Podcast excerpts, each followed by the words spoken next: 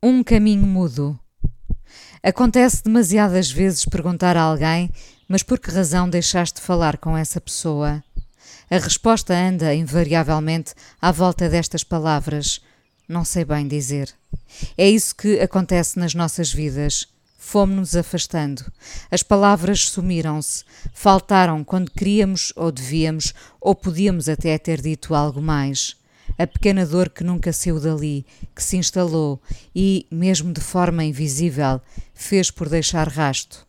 A dor pequenina que mina uma amizade, uma inveja que não se explica, uma insatisfação que radica numa frustração maior.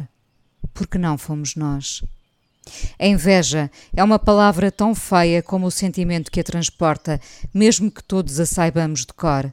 Sabem os ricos e os pobres, os conhecidos e os anónimos, os reconhecidos e aqueles cujo talento ficará para aceitar depois, depois, na hora da nossa morte. A amizade é uma casa onde a inveja nunca devia entrar, mas entra sem explicação, sem permissão, sem consciência de que se está a esgueirar por aquela frincha que não acautelamos a tempo, como quando o inverno chega e a janela o deixa entrar. Não sei bem dizer porque deixámos de nos falar, mas sabemos. Foi uma pontada ali no coração que parecia não indiciar nada e até muito mais do que isso. Foi o culminar de várias e somadas dores, de uma dádiva unilateral, de queixas que se mitigavam para não parecermos as vítimas do costume.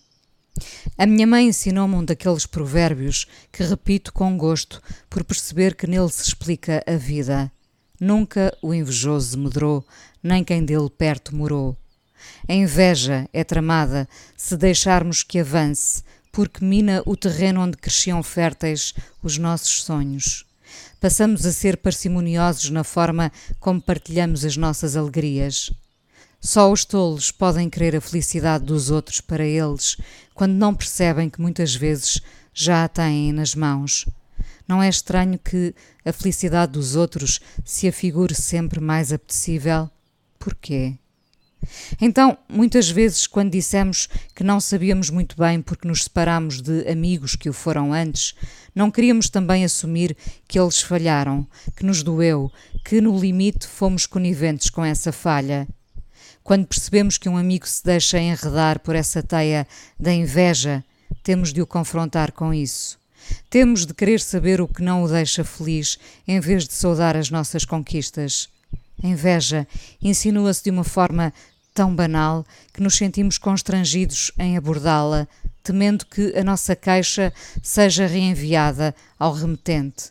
Nós, portanto. Por isso, atiramos só com perguntas para o ar, sem nos confrontarmos sequer com as respostas que poderíamos pedir. Não tenho coragem de perguntar. Se calhar fui eu que não percebi bem.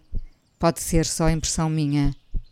As nossas tentativas em desculpar o outro vão se multiplicar na tentativa de não fazermos ferida, sobretudo quando o outro tem um ascendente sobre nós. Por falta de coragem ou de vontade de seguir em frente sem levar muitos pontos, Vamos então avançar mudos, com a tal dor fina, aguda, que nos perpassa mais do que a garganta, a dor que fica alojada no coração.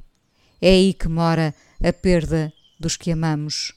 E perdem-se pelo caminho e por razão nenhuma os amigos, por uma insatisfação ou uma frustração a que não podemos acudir.